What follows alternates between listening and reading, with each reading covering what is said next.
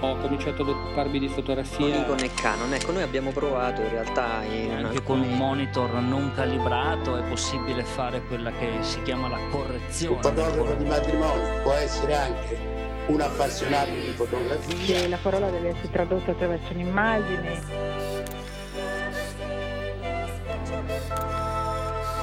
The universe's biggest camera store. Ci avranno sicuramente del- delle focali molto lunghe, dei tele. nel senso che ci sono alcuni momenti in cui cogli certi particolari e altri in cui non li cogli. Discorsi fotografici.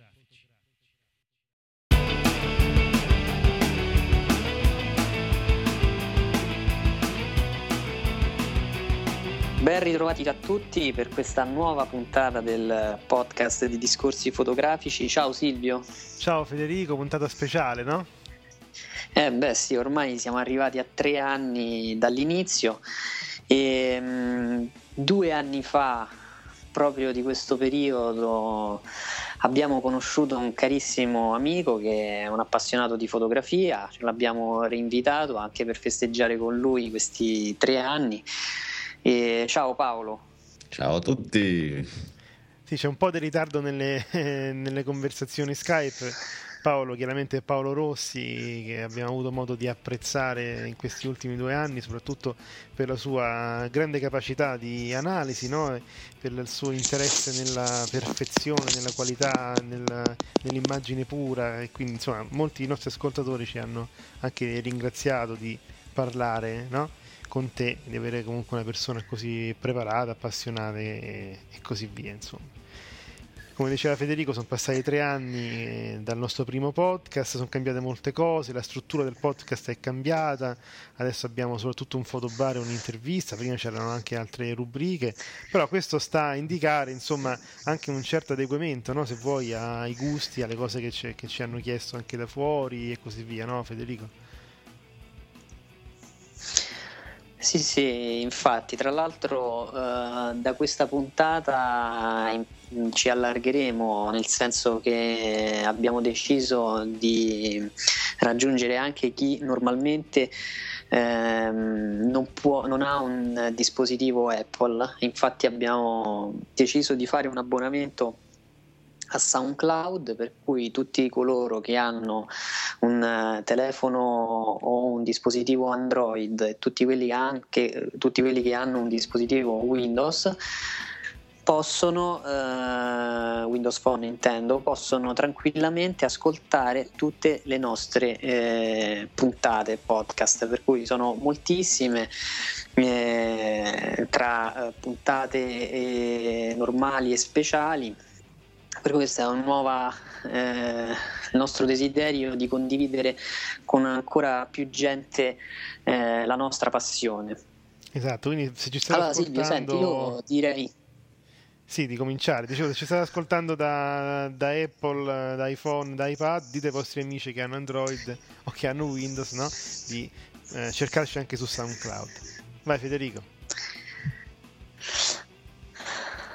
Allora, eh, noi abbiamo iniziato tre anni fa ispirati da un grande divulgatore, un grande fotografo che è Scott Bourne. Lo scorso anno, proprio di questo periodo, avevamo annunciato, anzi lui stesso aveva annunciato che ehm, avrebbe lasciato la sua attività per eh, dedicarsi alla sua passione che sono le macchine da corsa. Si sarebbe trasferito in Italia aprendo una scuderia tutta sua e eh, praticamente per entrare nel mondo delle corse, presumo nel Gran Turismo, non credo nelle formule quelle più, più, più performanti. E quest'anno ovviamente è arrivato l'ultimo saluto che è stato proprio due settimane fa all'incirca, dove lui ha fatto una, eh, una bellissima un bellissimo post in cui ha raccontato, mi sembra, circa 15 anni di attività eh, di divulgazione fotografica, ha spiegato come è iniziata questa avventura quando in realtà non c'era ancora niente, non si parlava addirittura negli Stati Uniti in questo modo e ha creato questo trend al quale noi eh, ci siamo uniti. Per cui ecco, questo era semplicemente un modo per ringraziarlo principalmente noi come sua, come ormai come il team di Photofocus continueremo anche noi. Ma la grande novità sarà un caso ogni volta tiriamo fuori una novità Nikon. Eh, ma stavolta la novità è molto divertente perché la Nikon in un certo modo noi abbiamo scherzato su questa cosa ha dedicato una macchina fotografica eh, a discorsi fotografici perché è uscita la DF Nikon, Nikon DF, DF ed è una macchina, sono quelle macchine che, eccezionali perché levano le caratteristiche e aumentano il prezzo per cui ehm, si aspettava da moltissimo, c'erano molti che la chiedevano, una, una, macchina digitale totalmente manuale come erano le analogiche di una volta. La Nikon ha deciso di eh, proporre questa eh, macchina fotografica, personalmente ritengo che le caratteristiche ehm, in cui è fatto questo corpo macchina siano un po' deludenti però allora, e soprattutto farei... il prezzo esatto. soprattutto il prezzo se tu vuoi elencare un po' le caratteristiche ma io intanto passerei un attimo la parola a Paolo perché eh, essendo stato uno dei primi che ha comprato la X100 anche spinto un po' dalla prima macchina con questo look eh, retro no? come si dice vintage se vuoi no? aveva fatto dei commenti positivi sulla Nikon DF nella, diciamo, nella chat pre-puntata no Paolo? Sì, infatti, beh, a parte che mh, vorrei agganciare il discorso di prima di Scott Bourne, che una, una battuta del tipo che probabilmente si occuperà di un altro tipo di scatti adesso, visto che... Giusto. Tutto sommato c'è una coerenza. No, tornando alla Nikon DF, quando ho visto questa, la presentazione di questa macchina, devo dire che io ho sorriso perché io sono un amante della, dei corpi macchine, della, delle fotografie dedicati alla foto, mentre c'è tutta questa tendenza con il video che è interessantissimo, eh, per carità, che apre moltissime prospettive e creatività. Però secondo me distrae, distrae molto, uh, mentre una macchina pensata per la fotografia pura con comandi immediati che sono quelli fotografici per chi eh, interessa solo fotografare eh, mi sembra una bella cosa ma poi anche dell'esperienza avuta da X100 dove hai, hai la testa soltanto uh, su, sulla tua fotografia che stai realizzando e con un'immediatezza d'uso che non si riesce secondo me così a trovare uh, nelle altre macchine, nonostante l'ergonomia studiata eh, ti porta comunque a, a usarla velocemente, eh, ha proprio un approccio, non vorrei dire romantico, proprio immediato, immediato. Guarda, allora io eh, su questo eh, posso anche darti ragione, però eh, vorrei un attimo fare una comparazione tra le specifiche della Nikon DF e le specifiche della D800, no? che comunque è una macchina che conosciamo molto bene. Allora, la, l'unica cosa diciamo, mh, che ha in più, se vuoi, rispetto alla D800, questa nostra DF, che la dico nostra per i discorsi fotografici, eh, la, è un'estensione ISO che sale sopra i 6400 e arriva a 12800. Il resto eh, è meno, purtroppo. Al di là del fatto che non c'è il video, questa è una cosa che poi, come dici tu Paolo, giustamente per molti non è neanche un problema, perché tanti magari comprano di 800 per fare foto e basta quindi non, non, interessati e magari ecco appunto vanno a pagare un comparto video a cui non sono interessati però ecco come si parlava proprio il primissimo giorno Federico mi faceva notare che la minima velocità di scatto la minima velocità dell'otturatore è un 4 millesimo di secondo che comunque è una velocità di scatto di macchine Nikon eh, prosumer se vuoi no? non quelle professionali infatti la D800 a, va a un 8 millesimo quindi questo potrebbe essere sì, un problema no? Non tutti devono bloccare le ruote dello shuttle quando atterra. No, no, però magari se c'è fai una foto eh, con un diaframma molto aperto, no? se hai tanta luce, in un certo senso non si arriva. Io raramente arrivo a un 4 millesimo con la D300S, per carità. Però... Il millesimo l'ho usato forse tre volte in vita mia. Mm-hmm. Però ecco, il fatto è questo che a parte anche un po' meno meno punti di messa a fuoco dinamica, 39 contro 51 e, e, per un prezzo di lancio che praticamente è simile, cioè se vai a vedere un po' i prezzi di lancio di entrambi stiamo a 50 euro in meno per la Nikon DF e se io posso aggiungere una considerazione personale in un certo senso secondo me hanno tolto anche l'unica cosa comoda che avevano introdotto con i corpi macchina re, più recenti, dalla F5 in poi, che è appunto quel, quel grip no? uh, un po' uh, esteso a forma proprio di mano umana che te la fa tenere bene in mano, mentre invece la Nikon DF torna al vecchio stile. Per carità, è un'inezia, tutto quello che vuoi, però io avrei difficoltà in un certo senso a passare, forse perché non, non ci sono mai passato prima, no?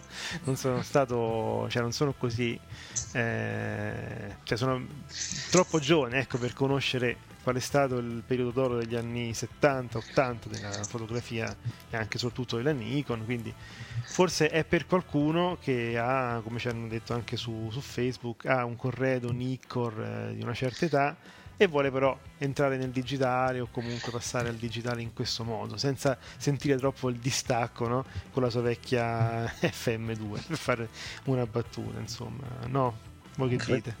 Io credo che non sia neanche una, una, macchina da paragonare con quella di 800, nel senso che non, non mi sembra né una macchina da, da, matrimonio né una macchina da fotoreporter, ma più da proprio appassionato di fotografia, un po' come il discorso Leica, tutto sommato, per fotografia pensata, per, oltretutto bisognerebbe anche vedere la qualità, non ho avuto il piacere di vedere la, la qualità del sensore, nonostante i, meno, i, minori megapixel, bisogna anche vedere che, che resa può avere questo tipo di sensore prima di di fare un confronto, diciamo, perché comunque... Uh... Sì, è un sensore che viene, esce un anno dopo quello della D800 se vuoi, no? e si passa da 36 megapixel a 16. 16 diciamo che è lo standard oggi no? per le, le reflex, ma ci aspettavamo il 24. Serve no? sapere come, per esempio, vedere una foto come, come lavora il rumore, magari è nettamente migliorato. Sì, eh, aspettiamo eh, le, diciamo, i, di vedere in F no? prodotti dalla Nikon DF, però in effetti sulla carta uno un po' il naso lo storce. No, Federico, tu che cosa hai pensato di questa... Ma io penso che sbagliamo a, a, a confrontarla con la D800 perché in realtà la, il confronto andrebbe fatto con un'altra mar- marca e secondo me... Eh, ci perde moltissimo. L'altra marca è la Sony che ha tirato fuori questa A7 in doppia versione e nella versione di pari prezzo ha un design minimalista e molto compatta costa circa 3.000 euro in kit mi sembra addirittura con una lente Zeiss. Per cui ehm, alla fin fine hai un sensore che è circa 20, 20 megapixel in più. E, e, poi sì, sono d'accordo, il fatto del retro è molto bello, cioè a me quello che mi lascia un po' perplesso non è tanto il, il target, è il fatto che il prezzo è sbagliato per una macchina che eh, toglie caratteristiche, ne toglie tante, però si va a posizionare, non so per quale ragione commerciale, in una fascia che è eh, da utente professionista che usa la macchina eh, tutti i giorni e ci lavora. Per cui se tu mi dai un 4 millesimo e vuoi fare la foto artistica con un obiettivo molto luminoso, la foto non la fai perché non, c'è verso un 4 millesimo con una lente che scende sotto f1.8 diventa problematica se c'è molta luce ovviamente eh, questo per cui eh, Ma vedi, per fatto, il resto... Eh, sì, sì, sì, scusate No, dico per il resto, cioè io sono d'accordo con tutto il discorso che ha fatto Paolo, cioè non è che metto in dubbio il... Eh, cioè insomma, a me piace questo ragionamento, è molto interessante il fatto in, in effetti ti godi la fotografia così come dovrebbe essere, senza questa corsa, eccetera. Il problema è perché devo spendere 3.000 euro per, per godermi la fotografia?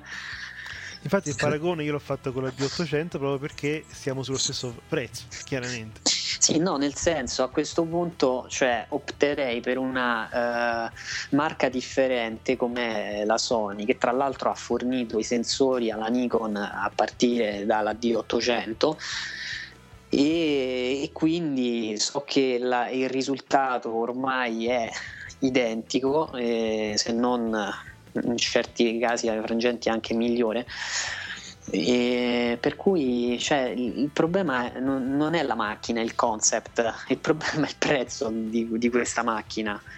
Secondo me è fuori mercato. Secondo me, cioè, mi sembra troppo. Uh, troppo costosa per quello che dai. Tra l'altro, lo stile retro l'ha introdotto la Fuji, per cui non è una novità. E, um, le caratteristiche le hai elencate te più o meno, stiamo su macchina veramente entry level. Bisognerebbe vedere la qualità d'uscita, perché comunque Fuji, anche con l'X Pro, non ha tenuto prezzi diciamo molto popolari, ma con una qualità tutto sommato che non gli si può dire niente, per cui è giustificabile. Sì, sì, sì, certo, è chiaro. Bisognerebbe vedere eh, i risultati che si possono ottenere con questa macchina, forse, prima di dare il verdetto. Sì, no, su quello sono d'accordo, però, cioè, voglio dire, ma veramente mi tiri fuori una macchina che ha una qualità impressionante che sconfessa però tutte quelle altre che tu hai prodotto a partire dalla D800 sì, queste sono prime impressioni, chiaramente noi non abbiamo sott'occhio no, eh, l'uscita de- del file, se vogliamo, quindi ne riparleremo sicuramente quando avremo visto dal vivo o comunque su internet qualche prova no, un po' più approfondita. Più che altro ne vogliamo parlare anche perché è un po' la grande novità del momento, è la macchina più cliccata su Digital Photography Review, per cui sapete, insomma, in un certo senso cerchiamo anche di seguire un po' il trend di quello di cui si parla di più, no? Io in questo senso andrei avanti, eh, visto che si avvicina anche il Natale, noi parlavamo mh, insieme prima di due promozioni, una fatta da Zeiss e l'altra fatta da Canon, che farei presentare un po' a Federico e Paolo, quella di Canon la conosciamo abbastanza bene, ogni anno si ripete, per cui... No, quella di Zeiss è molto molto interessante perché mh, vi permette di acquistare più o meno tutto il catalogo delle lenti con attacco Canon, Sigma, eh, con attacco Canon e Nikon sicuramente, e le altre non, non me lo ricordo, vi chiedo scusa. E il vantaggio è che potete avere registrandovi sul eh, sito della, di Fogua potete avere eh, il, un buono sconto di 150 euro. Ovviamente se il trend è quello normale per cui bisogna registrarsi, forse molto probabilmente dovete lasciare anche il gruppo sanguigno. Se siete favorevoli all'espianto degli organi e via dicendo per riavere indietro questi 150 euro che vi vengono eh, restituiti sotto forma di ehm, bonifico mi sembra o assegno. In più Uh, Fowa, che è il distributore italiano di Zeiss, di, delle lenti Zeiss, ma anche di altre, anche Pentax mi sembra insieme, fanno un gruppo con Nital, eccetera. Uh, ha optato anche per un'altra soluzione, anche questa interessante, cioè se non avete migliaia di euro da spendere per una lente Zeiss, oltre allo sconto di 150 euro, questo vale fino al 31 gennaio 2014, vi permette anche di accedere a un finanziamento a tasso zero con due eh, finanziatori, uno mi sembra che uno è famosissimo, l'altro un po' meno famoso, ci sono, ve lo andate a vedere sul sito della FAUA, potete trovare praticamente calcolare qual è quello più conveniente. Diciamo che mi sembra su un investimento di 700 euro ehm, avete la, eh, un sovrappiù di massimo 50 euro. Per cui sì, sì, è una, è una mi, sembra una, mi, sembra una, bella ehm, così dice, una bella occasione per eh, acquistare una lente Zeiss niente per quanto riguarda Canon invece una promozione quella che fanno tendenzialmente ogni anno che va dal 25 ottobre al 31 gennaio dell'anno prossimo e abbraccia beh, una discreta parte del, del, catalogo Canon sia di corpi macchine sia di obiettivi sia di compatte con sconti che in questo caso variano in base al prezzo da, dalle decine di euro fino ad arrivare su obiettivi diciamo notevoli anche a 250 euro di rimborso. Uh-huh. che in questo caso bonificato direttamente su conto corrente. E promozione comunque si può vedere sia sul sito della Canon su Canon IT promozioni oppure comunque nei riveditori Canon sono praticamente vedo tutti al corrente stanno pubblicizzando molto la cosa sì, facciamo qualche esempio, ad esempio il body della EOS 6D vi dà un rimborso di 200 euro, per la 700D insomma scendiamo ovviamente sia di prezzo che di fascia, abbiamo indietro 50 euro. Con questa politica che stanno usando un po' tutte le case fotografiche che fanno questo titolo di promozione di ridarvi indietro, come diceva anche Federico prima con lo Zeiss, i soldi dopo che li avete spesi. Chiaramente è una cosa che a loro conviene, conviene pure a noi, però è un processo un po', secondo me, un po' lungo perché magari fatemi uno sconto minore, però me lo fai subito quando vado a pagare e finisce lì. diciamo Beh, ma loro sono interessati ai, a, ai, dati principalmente. Sì, infatti, è un modo anche per, per raccogliere dati. Comunque, veramente Questa è, una bella è la stessa politica che ha fatto M Trading che distribuisce Sigma. Se voi volete i tre anni di garanzia dovete praticamente compilare un form dove lasciate tutti i vostri dati e avrete un anno in più di garanzia. Diciamo, io eh, personalmente non mi piace questa storia, però magari a voi non ve ne frega nulla e, sì, e siete disposti a lasciare tutte le vostre informazioni. È un approccio di, differente, insomma, però è un po' il trend de- degli ultimi tempi. Eh. Invece, Silvio, io non sono eh... d'accordo e adesso vado a scriverlo su Facebook. no, no, Paolo, eh, dicelo, dicelo. No, no, no. Era, era una battuta chiaramente. Visto che siamo in tema di privacy, privacy sì, sì. pensa ormai. No, volevo dire una cosa. Ehm, il nuovo Lumia, quello che scatta le foto che ha il sensore a 40 megapixel, il 1020, crea i file DNG per cui crea un bel file eh, RAW digital negative eh, da 40 mega. Che ne pensate? Ecco, noi eh, ne avevamo un po' parlato qualche mm, puntata fa no? della possibilità di avere dei RAW da telefonino. Al di là del fatto di poterli utilizzare, questo era un po' il discorso, di poterli utilizzare poi per eh, fotoritocco vero e proprio, insomma, però anche un po' per curiosità, perché effettivamente noi finora abbiamo ottenuto da, dai nostri telefoni dei JPEG che partivano da qualità infine, sempre migliori, però sempre JPEG, no? In un certo senso. Quindi son, questa cosa mi fa piacere e anzi mi incuriosisce, vorrei appunto vedere un po' come vengono trattati poi dai nostri programmi questi tipi questo tipo di, di RAW. Chiaramente è un DNG, quindi lo apriamo tranquillamente con Adobe, lo apriamo tranquillamente con eh, Apple Aperture eh, e così via. Mi incuriosisce, però purtroppo finisce qui perché non ho ancora visto bene no, la, la, faccenda. Per quanto insomma un, un 40 megapixel da telefonino incuriosisce anche in formato JPEG, no Paolo? Ah, anche io da una parte sono incuriosito, dall'altro ho quasi paura di vedere come può essere il DNG, nel senso di un cellulare. Sì, sì è, una, novità, è qualcosa Beh, che... Condizioni ideali. Sta la pubblicità. Sì, sì, sì, sì. Condizioni ideali diciamo, pubblicità. oggi sono notevoli. Eh, quando comincia a uscire un po' da questi canoni, ecco che appaiono le bruciature, ecco che appaiono tutti i difetti che ci si può aspettare ovviamente da tipo di sensore del genere. Mi chiedo con un DNG che tirerà fuori tutto, tutte le magagne che può avere, eh, infatti, se sia veramente utile o meno. Però Vedremo che la prossima volta, eh, cominciando dal DNG, potremo tirare fuori tutto un discorso su come telefona bene o male il telefono.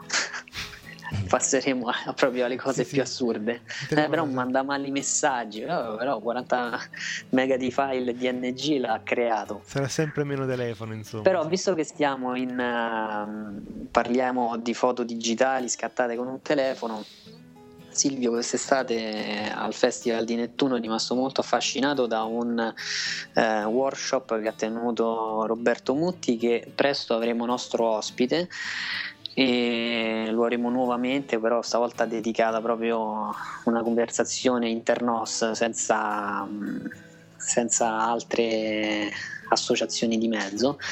E Roberto Mutti ha fatto un bellissimo workshop su eh, il portfolio. Silvio è rimasto totalmente affascinato in, eh, mentre poco prima di iniziare parlavamo proprio della presentazione del proprio portfolio non più su carta Mhm, ma su iPad Esatto. cioè su tablet in realtà diciamo allarghiamo un po' il, ehm, i device disponibili Sì, sì. su, su tablet ecco noi ci chiedevamo questa è una domanda che faremo poi a Roberto Mutti quando sarà nostro ospite e se lui è disposto ad accettare una- un portfolio su un tablet. Consideriamo che il nuovo iPad eh, che si chiama Air eh, pare che abbia delle caratteristiche eh, impressionanti anche sotto il profilo grafico.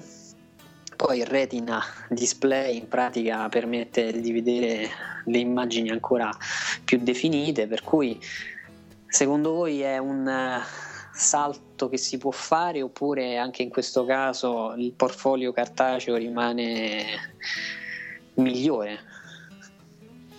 Allora, io appunto, come dicevi tu, ho introdotto un po' questo argomento, volevo parlare di questo argomento perché tutti ormai, soprattutto noi, innanzitutto noi tre, insomma, siamo molto appassionati di tecnologia, no? stiamo sempre appresso ai dispositivi.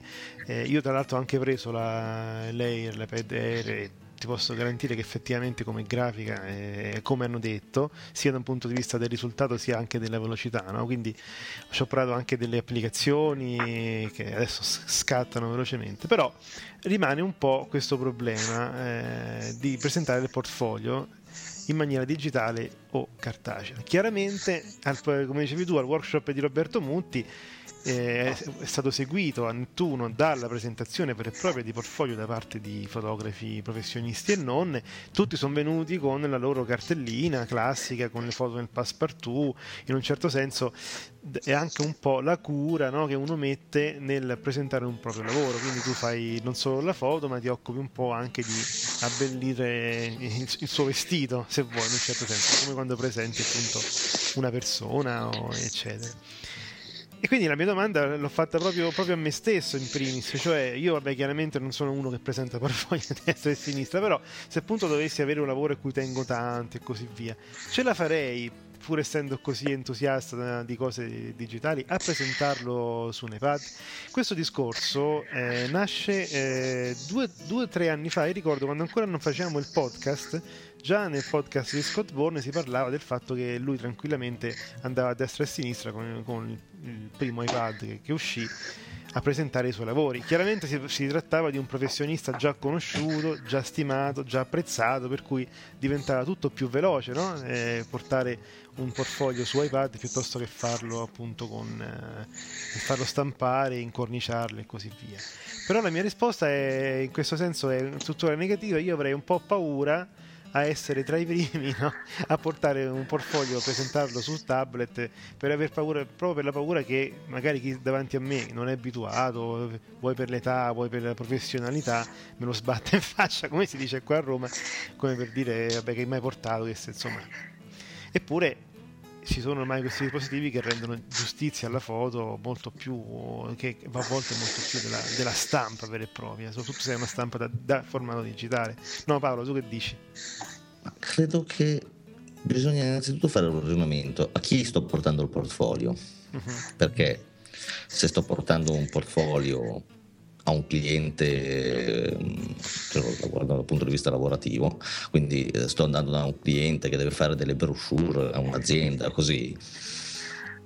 Io diciamo che da questo punto di vista una parte del portfolio ce l'ho già sul primo iPad che è uscito perché trovo molto più pratico a un cliente industriale, un cliente a cui offro delle foto commerciali, far vedere velocemente tante foto di, che ho di altri clienti, di altre cose esistenti, senza neanche doverle stampare perché non mi parla pena. Uh, perché possono benissimo rendere idea, magari sì, mi porto dietro qualche brochure realizzata per qualche azienda così. Se sto invece, se devo far vedere un lavoro artistico a una, ipotetica galleria, penso che fa molta, faccia molta più scena se gli porto un 30x45 stampato in fine art che non un iPad. È chiaro, infatti vediamo, vedi, per, per esempio Paolo eh, già fa questa cosa, io non, non, lo sapevo che tu facevi comunque... No, io ho pensato subito l'idea, poi appena è uscito l'iPad Retina, non, non appena uscito, diciamo la seconda versione visto che la prima tra l'altro forse fatto anche bene perché è durata poco eh, ho preso un, un, modello giusto per il retina per poter far vedere un pochino meglio sì, le foto o velocemente. Però per, per, certi tipi di clienti eh, se devo appunto ripeto mostrare invece un lato artistico eh, mica lo faccio vedere sull'iPad un lato artistico perché secondo me comunque parte del processo finale è anche la scelta della stampa finale di, da chi devo farla stampare, la, la, carta che scelgo, l'effetto della carta che ho scelto se è lucida, opaca, granosa. Quindi in un caso di opera artistica la carta stessa fa parte dell'opera. Tu Federico che cosa ne pensi di tutto questo? Ma io penso che in realtà è una cosa molto affascinante e mm, sono d'accordo con Paolo per quanto riguarda il, ehm, a chi deve essere presentato il portfolio. Eh, però magari ti ricordi anche quando abbiamo intervistato Andrea Pistolesi, lui ha creato proprio un'applicazione suoi, del suo portfolio fotografico per iPad, all'epoca la sponsorizzava, adesso non so se è ancora attiva, se la mantiene, eccetera. Però eh, fondamentalmente anche lui preferisce eh, investire in un eh, segmento digitale oltre che cartaceo. Per cui non so, sicuramente la carta cambia l'esperienza di fruizione e l'iPad o il tablet è uguale. Tra l'altro sono un po' preoccupato perché la Samsung che praticamente attacca il, cioè il, sistema mobile alla macchina fotografica con questo criterio può attaccare addirittura il tablet quindi in pratica il, il reportare il portfolio ci aspetti che adesso lo scarico direttamente lo può vedere direttamente è già pronto nella macchina. Sì sì questo è un vantaggio e... Ovviamente sembra che eh, per esempio la Apple pare che voglia tirare fuori un iPad da 13 pollici, per cui magari le dimensioni aiutano ancora di più.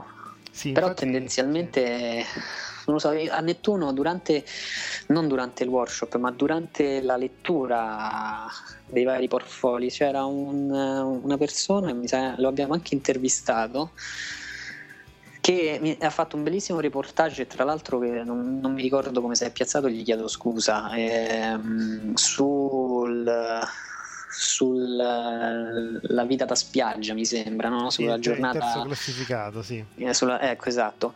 Eh, ti ricordi pure come si chiama lui? Uh, sì, Michele Berti se non sbaglio. Michele, Michele allora salutiamo Michele.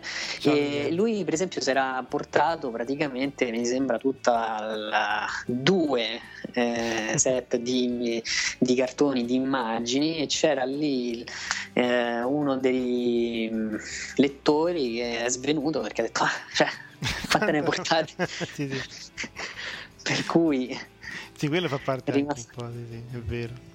Anzi, Michele, tra l'altro, ci aveva anche detto che forse ci avrebbe invitato a Siena, nella loro associazione. Se ci stai ascoltando, Michele, fatti vivo perché ti stiamo aspettando almeno. Non so se sarà già fatta questa manifestazione, comunque è una, una cosa abbastanza importante. E tanto visto che me l'hai ricordato, insomma, di, di Michele. Eh, parliamo un po'. Tanto la cosa sì. più importante alla fine del portfolio è realizzarlo. Il portfolio è, è il lavoro più difficile. Assolutamente sì.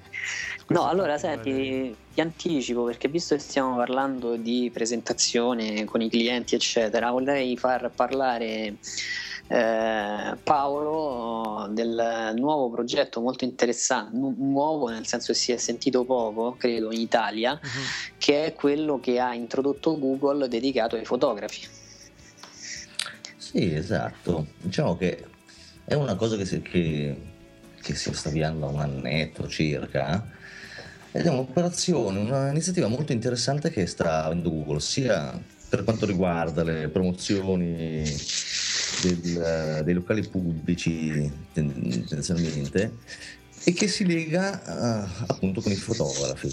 E dopo aver, averci strabiliato diciamo, con la tecnologia della Street View, con questa Google Car che girava per le strade, fotografava raffica, offrendoci la possibilità di camminare per le strade con delle unioni tutto sommato a volte anche imbarazzanti, ah, eh, sta rivoluzionando il modo con cui eh, la gente farà l- le ricerche diciamo dei locali pubblici cioè attraverso le mappe di Google la prendo un po' larga velocemente per far capire la cosa perché è molto interessante per come si avvicina a- appunto al- alle attività dove la gente praticamente nelle mappe di Google uno adesso può cercare so, shopping eh, abbigliamento sì, sì. vengono trovati i posti e subito cosa appare in evidenza secondo me all'occhio Eh, il fatto che in alcuni cominciano ad apparire delle fotografie fotografie che normalmente la maggior parte delle volte sono caricate da delle persone con lo smartphone o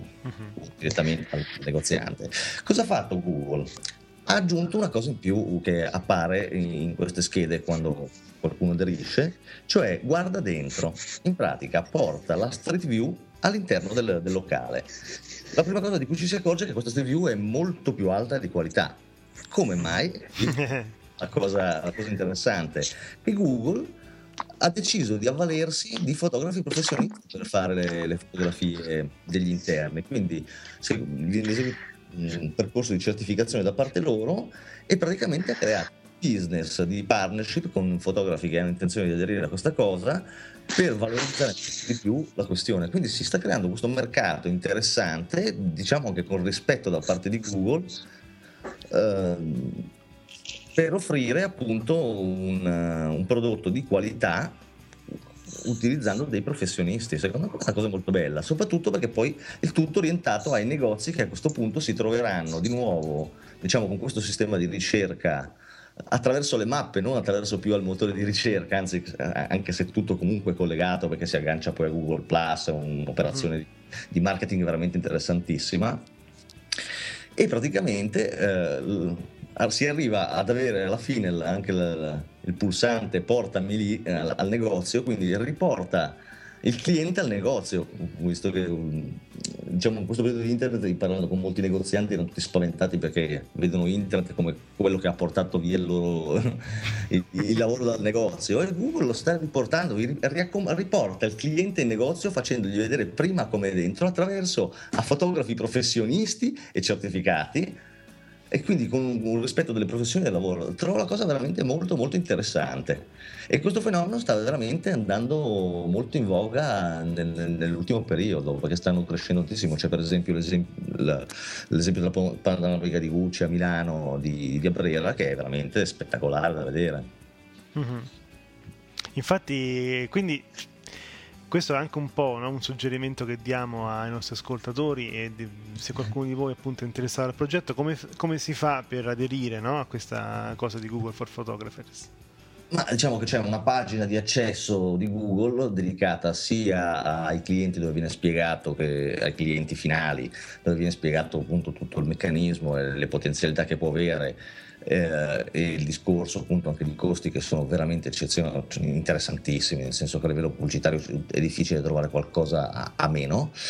E poi c'è una voce, se sei un fotografo, sei interessato, ok, parti da qui, clicca compila questo questionario e, e- e vedi di fare in modo di essere di renderti interessante in modo che ti chiamiamo e da qui diventa mistero di Google diciamo Sì, sì.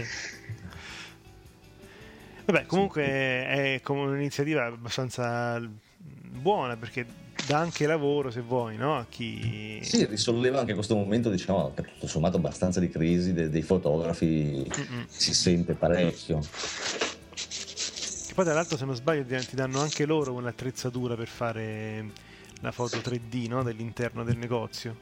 Mm, no, cioè, forse ci sono delle note dove praticamente ti, ti, dicono che attrezzatura c'è bisogno, se ce l'hai già, se no ti consigliano di usare quella, ma eh, rientra poi nel... Diciamo, le informazioni all'esterno finché non si viene chiamati eh, sono abbastanza nebulose. Ok, quindi non so, tu sei stato chiamato, hai partecipato al progetto? Mm, diciamo che, mi, che sto, sto, nasando la cosa, però sembra, sembra una cosa interessante. Beh, comunque vediamo un po' quali saranno gli sviluppi, se ne parlava già da un pochino, se arriverà appunto, se sarà svilupparsi bene anche in Italia, in fondo di lavoro ce n'è da fare perché insomma Vabbè, sicuramente sicuramente no, comunque, tutti... mi piace molto l'idea del riportare nel, nel, nei locali il cliente in questo modo è, è molto bello secondo me sarebbe da estenderlo anche a appunto edifici pubblici, quali che ne so, monumenti, chiese. È bello. So, Ma fare... perché dovrebbe essere possibile anche quello? Perché da quello che stavo leggendo non, non, ci sono molte restrizioni. Poi in un mondo come oggi, eh, in cui si, lo smartphone è diffusissimo, gli iPad collegati sono diffusissimi, è il classico esempio. Sei già geolocalizzato, sei già sul posto, tu devi solo cercare quello che ti interessa, non dove non perché sai già che sei lì, te lo cerca ordinatamente, ti fa vedere queste schede, è bellissimo, è da provare. Sì, sì, La cosa assurda è che noi ancora oggi per poter accedere a un wifi pubblico dobbiamo fare una registrazione assurda eccetera quando poi in realtà da casa puoi vedere tranquillamente o anche con una connessione via telefono eh, puoi vedere tranquillamente come è fatto un luogo quindi veramente tutto l'antiterrorismo è saltato questa teoria però se ti colleghi col tuo telefono in un'area pubblica c'è il rischio grave. Invece se tu entri con, con tutta una descrizione fotografica di un luogo pubblico quello lì invece non, non desta preoccupazioni. Senti io allontaniamoci un momento dalla fotografia un po' più eh, tradizionale andiamo a parlare del WordPress Photo. Mi dirai per l'ennesima volta, sì, per l'ennesima volta perché in realtà eh, io pensavo che fosse un argomento chiuso, eh, sto parlando di Paul Hansen che ha vinto il primo premio uh, con un'immagine, penso che la, la, conosciate tutti perché è stata fortemente criticata. L'immagine racconta eh, un momento drammatico, in pratica mh, mm, due bambini e il loro padre sono rimasti uccisi da un missile sparato da Israele a Gaza la loro casa praticamente ha centrato la loro casa e questi due bambini con il padre sono morti. In questa fotografia si vede eh, la commozione della gente che porta questi due bambini, presumo, eh, nel luogo di sepoltura e l'immagine diciamo che è molto molto bella e la cosa che personalmente mi ha un po' dato fastidio non è tanto la post produzione, mi ha fatto anche molto piacere l'intervento che abbiamo ricevuto, gli interventi che abbiamo ricevuto e abbiamo letto sulla nostra pagina Facebook e anche sul sito. E vi ringrazio ancora per aver contribuito a questa simpatica eh, chiacchierata. Quello che a me personalmente ha dato fastidio è stato il fatto che il fotografo, eh, anziché stare zitto e dire questo è il mio stile, ho deciso di farla così, eccetera, ho vinto, ha dovuto spiegare non la foto, ma la post produzione cioè il fatto che lui si è avvalso della, del, di una tecnica HDR, ha dovuto spiegare che c'era la luce in un certo punto e allora l'ha enfatizzata, eccetera, eccetera. Secondo me questo qui praticamente ha, ha proprio cancellato completamente il messaggio della foto, che era la cosa più bella e più interessante, per cadere sullo sviluppo del file RAW, che di fatto cioè, è una chiacchiera da bar. Per cui un po' come le nostre, insomma. sì, è un po' da fotobar, nel senso senza sminuire il lavoro del, dello sviluppo, cioè, però voglio dire, queste sono cose che uno tra amici chiacchiera, dice come la fai la post produzione, cioè, però quando poi tu arrivi a un concorso, eccetera, non vai a rilasciare l'intervista, no, ho voluto fare la post produzione così, cioè dimmi, io stavo a Gaza, ho fatto questa fotografia, se ti dà fastidio vai a Gaza e rifarla. E allora, cioè, lì viene fuori tutta, eh, tutta, la tua professionalità. Se tu mi dici no, a casa con il computer ho dovuto fare questo, così io, eh, mi dai pure magari il setup eh, che hai utilizzato su Lightroom, Photoshop, Aperture, quello che volete. Secondo me è una banalizzazione sia dell'aspetto artistico e sia dell'aspetto fotografico. Non so voi che ne pensate, anche se penso che l'argomento sia trito e ritrito. No, guarda, eh, forse la parte trita e ritrita è proprio quella della, mm, della, critica che si è fatta a questa foto di essere troppo post prodotta e non solo a queste foto.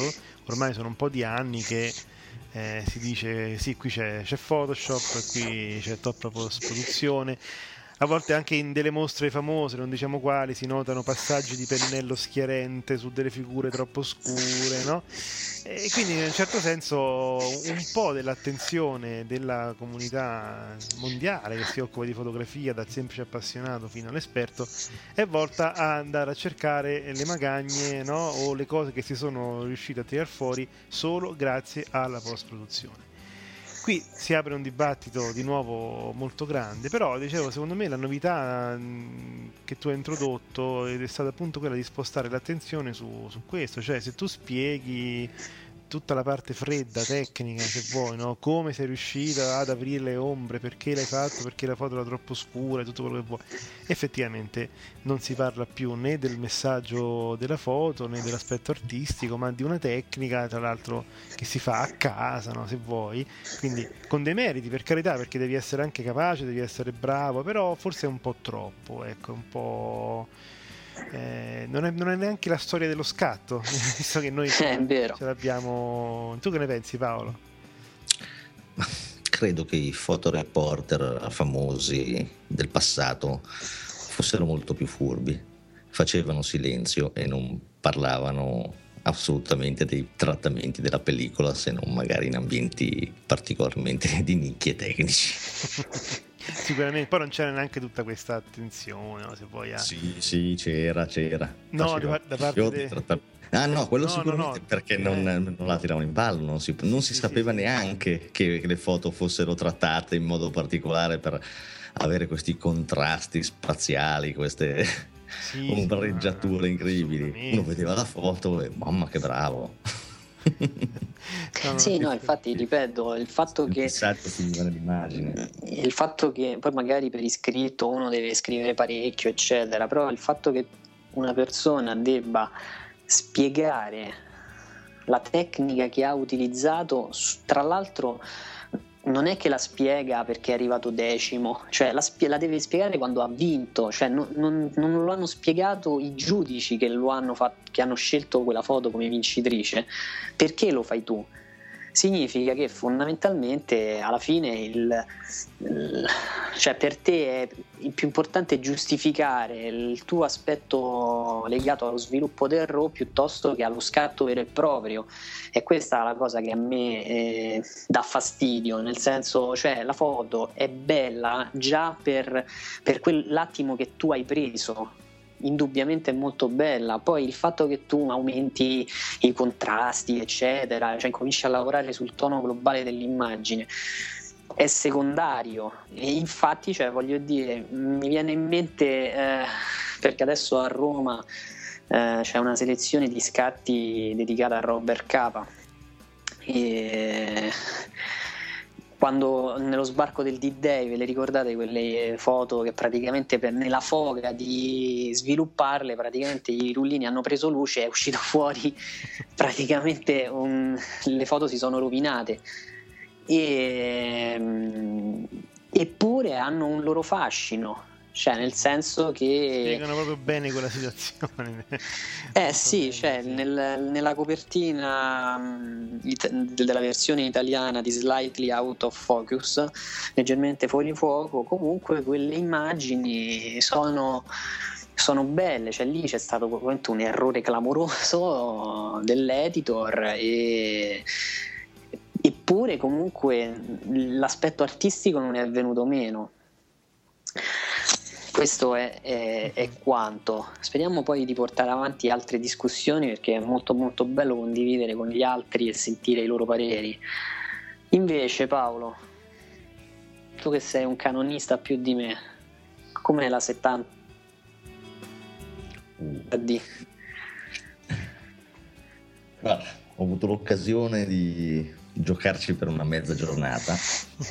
Non mi sono messo a cercare prima caratteristiche tecniche o cose del genere. eh, non- non- quando è uscita non, non le ho seguite subito e non ho voluto farlo neanche prima di usarla, proprio perché volevo provare l'esperienza di scoprirla in mano. Ci sei arrivato vergine proprio. Sì, sì, sì, ho voluto, cioè ho appena uscito una sbirciata veloce, ma non, non ho voluto, non ho voluto interessarmi, però diciamo, non era il mio interesse all'inizio, non ho mai però l'ho provata per questa mezza giornata e cosa dire, avrei, potrei definirla in due modi, poliedrica ed eclettica. Veramente devo dire che è una macchina eh, spettacolare. Canon ha tirato fuori dal cilindro qualcosa di veramente, di veramente divertente, di veramente interessante, di veramente bello, eh, utile. Anche potrebbe tranquillamente essere usata sia da un professionista che da un amatore voluto, eh, divertendosi tantissimo. Ha delle caratteristiche molto all'avanguardia, per, oltretutto per la fascia che si va a inserire comunque è vabbè, una prosumer, ma diciamo non entra nella, serie pro, eppure eh, è eccezionale sia per chi vuole fare fotografia, sia per chi vuole fare video, sia per chi vuole fare tutte e due. Eh, Le sue diciamo, caratteristiche abbastanza uniche, no, però eh, eh, di, di, di fascia alta, perché comunque è un sensore da 20 megapixel che comunque è già abbastanza eh, grande per avere una buona qualità, una sensibilità ISO tutto sommato buona, perché arriva fino a un 12800 ISO o 25000 tirato, che secondo me non è diciamo equiparabile forse a, un- a quello di una Mark III come, come rumore di fondo, anche perché comunque una PSC come, come sensore e prim- l'unica forse cosa che posso sollevare che guardando i RAW che ho ottenuto eh, forse un pelo più di rumore di quello che mi aspettassi un rumore un po' duro però diciamo con un occhio abituato su un full frame della Mark III che tutto sommato è veramente molto pulito e un rumore più che altro nelle, ba- nelle zone d'ombra che si nota nelle zone d'ombra ma niente che non si possa recuperare. Per il resto non ho trovato credo di non aver proprio trovato lati negativi abbiamo questo sensore, abbiamo questo, anzi, questo display eh, retro come in alcuni modelli precedenti, molto comodo perché eh, è orientabile, si può girare ad di- definizione, per cui molto comodo se si vogliono fare filmati, molto comodo se si vogliono, se si- in condizioni particolari, tipo delle macro a raso terra, dove non ci si deve sdraiare per terra, si può guardare da live view, per cui questa è una cosa già delle prime cose notevoli. Il display è touchscreen, per cui cambia completamente l'utilizzo della macchina. Eh, le opzioni a video le posso toccare, scelgo il punto di messa a fuoco direttamente toccandolo.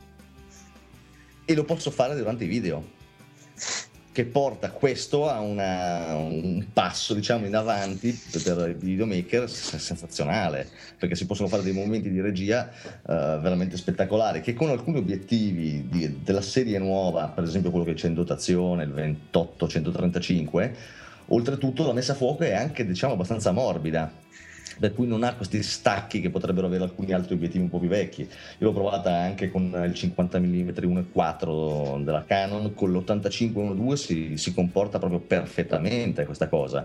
Eh, diciamo che a livello video, per esempio, anche l'inseguimento del soggetto per mantenerlo a fuoco funziona in modo ecce- veramente egregio. Invece a livello di macchina fotografica, cosa che diciamo mi interessava di più perché sono più appassionato della, della parte fotografica che non del filmato, eh, trovata veramente molto immediata nell'utilizzo, quindi una rotella mh, con pochi sfronzoli, mh, priorità i tempi apertura manuale, bulb classiche oppure tutto automatico come, come sempre e non altre cose come la corsa, lo scatto, diciamo, essendo comunque di- di- orientato a una fascia più alta, questi sfronzoli non li troviamo, però abbiamo per esempio un mirino eh, molto simile a quello della, della 7D, eh, quindi con le linee verticali per avere per riuscire a tenere le prospettive in bolla, un'insegnalazione di bolla questa volta che non serve a farla apparire ma sempre presente che ti avverte se la macchina è inclinata. Uh, abbiamo un, il sistema di messa a fuoco a 19 punti come sulla 7D che avevo. Ha una raffica di 7 fotogrammi al secondo contro gli 8 della 7D per cui vuol dire si difende benissimo.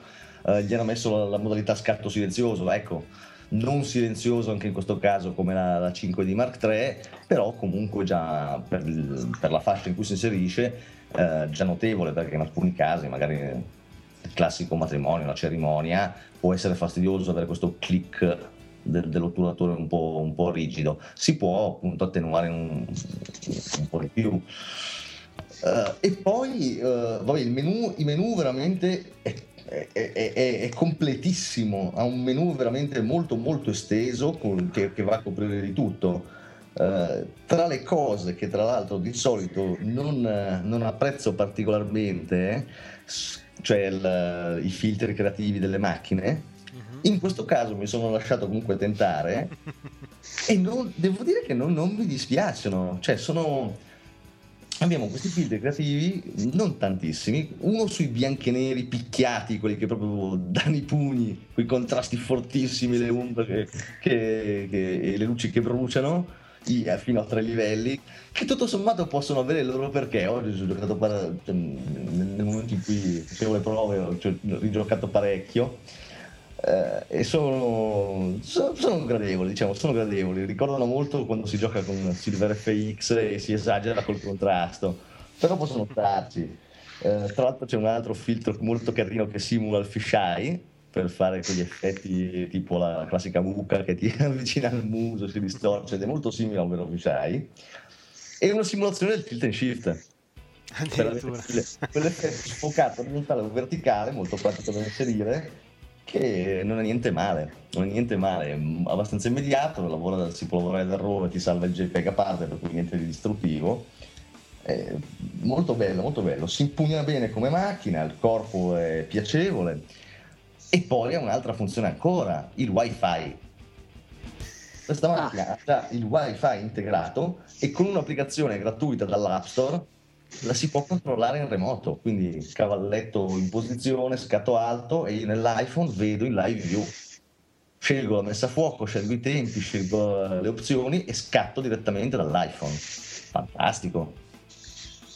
Quindi Federico abbiamo capito che a Paolo non è piaciuta la 70D. No, abbiamo capito che Paolo, anche se non lavora come testimone al Canon, è un ottimo testimone al Canon. In realtà voglio fargli una domanda a Paolo e se secondo lui questa è un'ottima beta per una 7D nuova evoluta.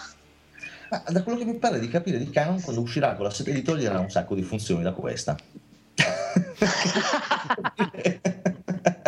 Perché nella fascia alta non c'è spazio per tutte queste cose. Farà una raffica da 20 fotogrammi al secondo, probabilmente migliorerà vabbè, probabilmente un po' la qualità e toglieranno tutte queste cose simpatiche come il display che ruota. Allora invece ti, ti, cambio, ti, cambio, la domanda. Tu che hai una 5D Mark III hai provato la 70 la 70D a questo punto ti chiedo secondo te per avere una macchina semi professionale cioè sotto la fascia dell'ammiraglia dove tu dici sì, sono disposto a spendere anche 3.500 euro, che cosa dovrebbe avere questa macchina, questa Canon? Oh. Eh, questa domanda mi, cioè, mi lascia un po' spiazzato, devo dire. devo dire, perché comunque, cioè, guardando anche queste, solo, solo queste due macchine, ci sono comunque molte differenze. Per esempio, io non, non, non abbandonerei so, una Mark III per questa macchina qua per una questione di ergonomia, di funzioni, rotelle più grandi, qualità di uscita migliore. La Mark III, che in questo ho, ho, sto imparando ad apprezzare sempre di più da quando ce l'ho, mi, mi, rendo conto che è una vera gran macchina da battaglia. Una macchina con una grande qualità, con un gran sensore, tutto sommato, che all'inizio tutti hanno criticato, in realtà è un buon sensore, è una macchina da guerra che lavora bene tutto difficile capire. Comincio a capire forse in realtà la filosofia di Canon, proporre dei modelli complementari, cioè uno non prende un modello per sostituirne un altro. Ogni, ogni macchina ha diciamo delle sue caratteristiche particolari. Questa qui, nel caso della, della 70D, è una macchina con cui si può secondo me tranquillamente lavorare, quindi può avere la professionista non sostituendo magari una 5D ma affiancandogliela per particolari tipi di lavori, o la può, pre- può prendere l'amatore voluto uh, per fare dei gran bei lavori a un prezzo tutto sommato molto più accessibile. Credo quindi non, non ci sarà mai il modello della macchina perfetta che fa tutto da Canon, ci saranno delle macchine mirate a fare bene determinate cose e altre lasciano lo spazio ad altre macchine, secondo me. Tutto sommato questa, questa piccola macchinetta è comunque molto factotum.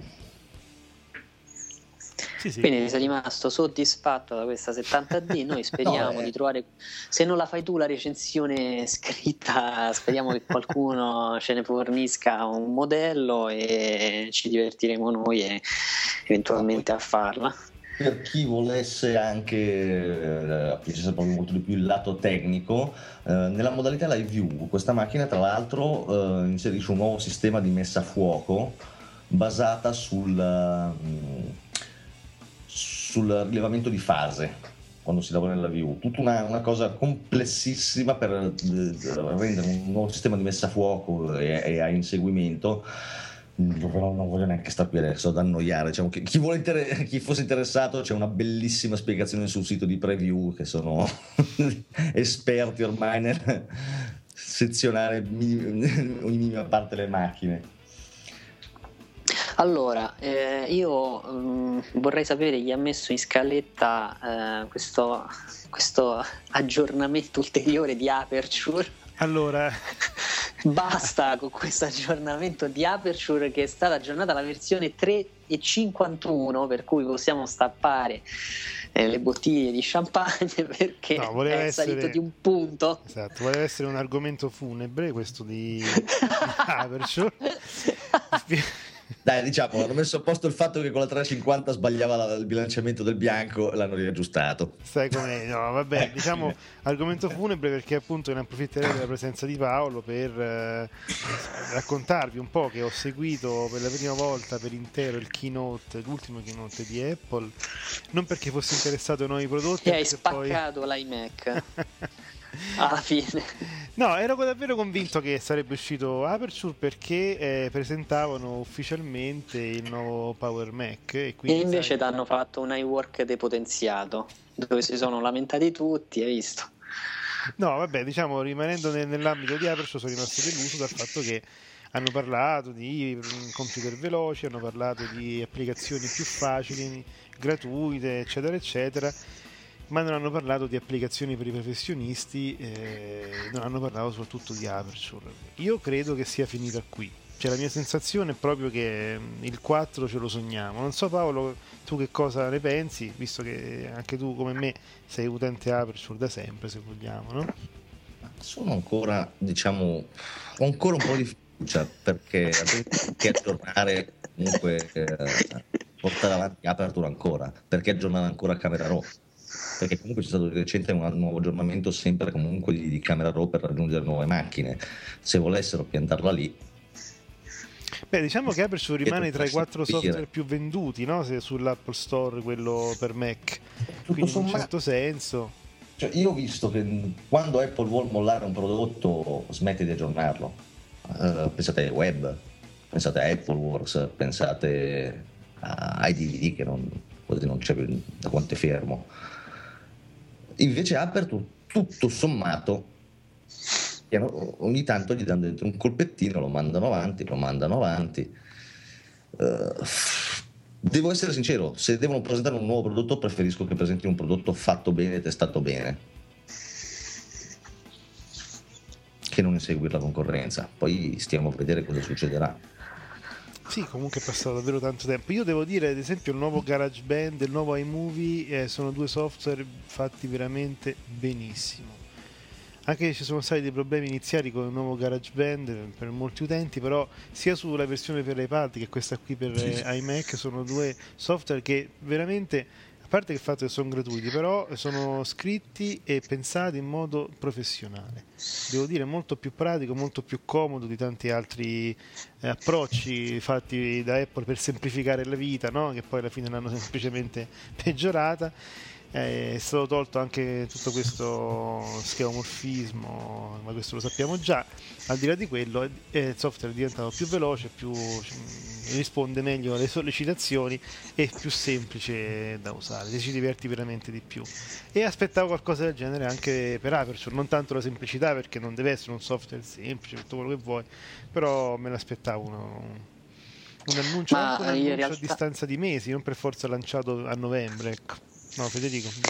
Io penso che um, eh, Aperture 4 non uscirà mai e uscirà se esce con un altro nome. Penso che il motivo per cui questo software non è stato aggiornato è solo ed esclusivamente per una questione commerciale che è derivata, questo già l'avevo detto, io sono cioè, questa è la mia opinione. Il, il, danno che ha fatto Steve Jobs ad Adobe quando gli ha detto che Flash eh, basta, non lo usiamo più perché praticamente ci impalla il telefono e, e ha messo in ginocchio un, una quantità notevole di sviluppatori Flash il danno economico è stato abbastanza enorme che secondo me c'è una contropartita. Hanno detto adesso eh, il lato fotografia noi lo portiamo avanti perché se ci fate caso poi il, eh, il, prodotto inizialmente ha iniziato ad essere aggiornato più frequentemente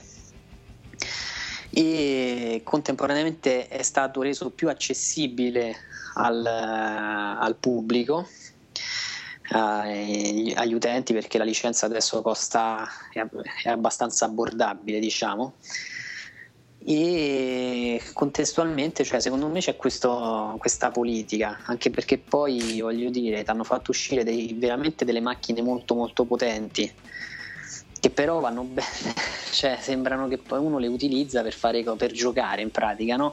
Gli utenti magari che vogliono qualcosa di un po' più professionale si ritrovano con la macchina estremamente professionale e il software molto meno professionale. Per cui secondo me c'è questa ancora c'è questo divario, no? no c'è, questo, c'è, ancora questo accordo tipo per tot anni noi facciamo questo sviluppo.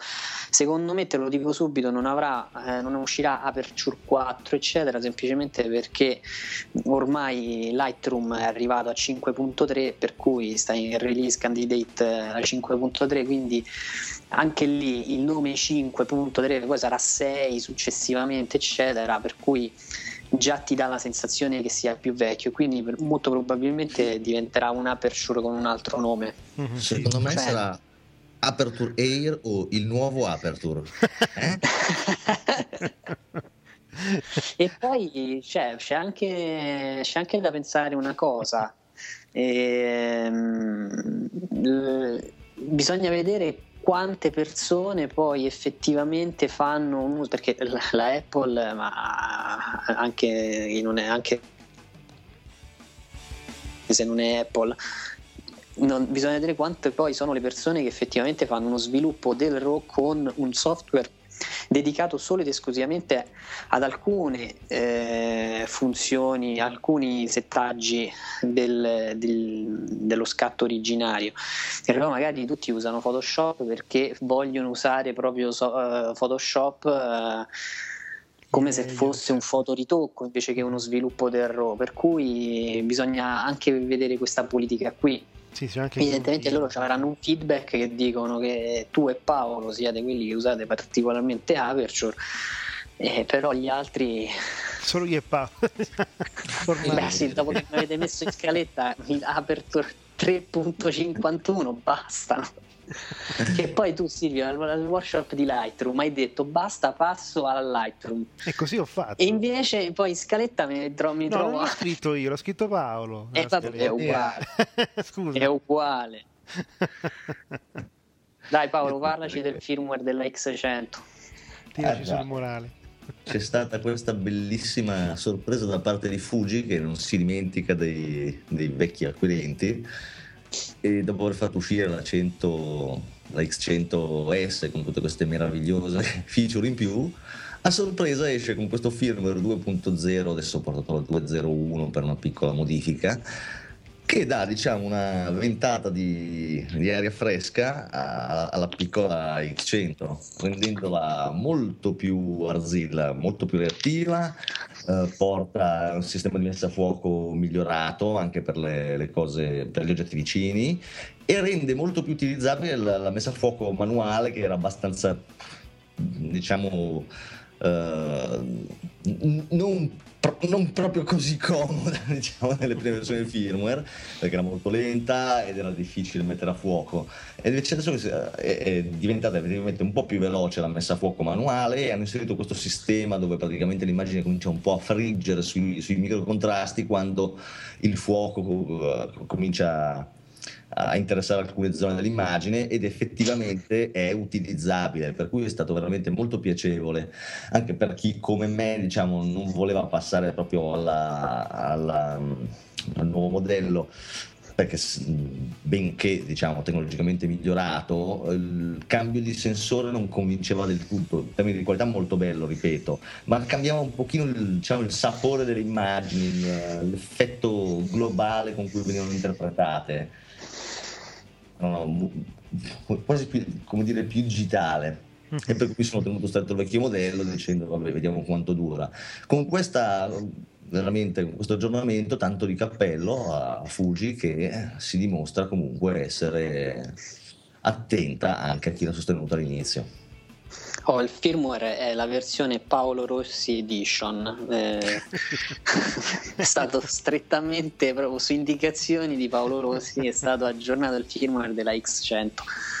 Quindi sappiate. Allora, allora sì, no, tra l'altro è uscita parlando di mm, compatte ottiche intercambiabili, è uscita la nuova X2 dopo un anno, da un anno subito dopo un anno dalla E1 che è già un modello molto, era già un modello interessante questo qui è stato ulteriormente migliorato Volevo uh, concludere con, uh, prima dei saluti, con um, la, la, storia della copertina di Facebook. Noi abbiamo questa, um, diciamo questa simpatica uh, rubrica, chiamiamola così, dove vi invitiamo a mandare la vostra immagine, una vostra immagine con eh, le larghezza e lunghezza che dà eh, Facebook eh, per il banner principale, per la copertina. E noi ciclicamente ogni 15 giorni, 15-20 giorni cambiamo questa copertina e diciamo ne, arriva, ne, state, ne mandate di molte belle e abbiamo deciso, eh, visto che è il nostro ehm, marchio di fabbrica in pratica, di chiedervi anche di scrivere una storia che sta dietro questa copertina, questo scatto che poi in realtà è uno scatto vero e proprio che abbiamo adattato a copertina, che adattiamo a copertina. Ha iniziato il nostro amico Davide Mellone che ci ha spiegato quella bellissima copertina dove abbiamo degli elementi ehm, culinari che sembrano però delle montagne, che è una cosa molto divertente, è una storia brevissima per cui non è che bisogna scrivere un romanzo, dovete stare tranquilli e per cui eh, vi invitiamo anche tramite podcast a, a partecipare anche in questo modo. Io eh, saluto sicuramente Paolo Rossi perché è stato molto gentile e molto indaffarato, ha trovato un po' di tempo per chiacchierare con noi per festeggiare i tre anni di attività e i due della nostra conoscenza e speriamo che, ehm, di sentirci anche prossimamente. Pure di vederci perché insomma con Paolo siamo stati insieme anche al Photoshop, è stata una bella giornata, no? io la ricordo sempre con piacere, per cui, no Paolo? Anche per me è stato veramente piacevole. Invece, per concludere, prima di salutare Silvio e eh, salutare tutti quanti, vi ricordo che da questa puntata potrete eh, accedere alla, all'ascolto eh, dei nostri podcast anche tramite SoundCloud. Per gli utenti Apple e Android c'è un'applicazione apposita che trovate nei rispettivi store che si chiama per l'appunto SoundCloud per chi invece ha un Windows Phone, l'applicazione che secondo me addirittura più performante si chiama Audio Cloud che vi permette anche di scaricare sul telefono la puntata, mentre nei dispositivi Apple e Android siete costretti a attualmente, speriamo che venga aggiornata anche in questo senso, ad ascoltarla in streaming. Le puntate eh, le trovate tutte per cui se ve le siete perse, se avete voglia di ascoltarle, tra l'altro è molto comodo perché potete partire facilmente, raggiungere il punto che vi interessa, potete eh, scaricarvela su un computer, eh, abbiamo attivato l'opzione di download e abbiamo deciso per non creare problemi di lasciare commenti eccetera perché non vogliamo incasinare il, file, il sistema è, è, molto interessante però potrebbe diventare un po' complicato gestirlo dopo per cui eh, vi ringrazio moltissimo noi ci vediamo per il prossimo podcast vero Silvia? Assolutamente, ci sarà anche un'intervista. Questo speciale di tre anni ce lo teniamo solo con Fotobar, abbiamo, abbiamo voluto fare una cosa tutta nostra. Ringraziamo tutti, tutti, tutti quelli che ci hanno sostenuto e presto avremo anche una lista di nomi da, da ringraziare, insomma, completa, faremo qualcosa insomma, legato Una white list. Esatto, legato a questi primi tre anni di attività. Grazie ancora a tutti, tutti, tutti. Ci vediamo, ci sentiamo nella prossima puntata. ho cominciato ad occuparmi di fotografia. Con e Canon, ecco, noi abbiamo provato in realtà. In anche con un monitor non calibrato è possibile fare quella che si chiama la correzione. Un fotografo di matrimonio può essere anche un appassionato di fotografia. La parola deve essere tradotta attraverso un'immagine. The universe's biggest camera store. Ci avranno sicuramente del, delle focali molto lunghe, dei tele. Nel senso che ci sono alcuni momenti in cui cogli certi particolari e altri in cui non li cogli. Discorsi fotografici.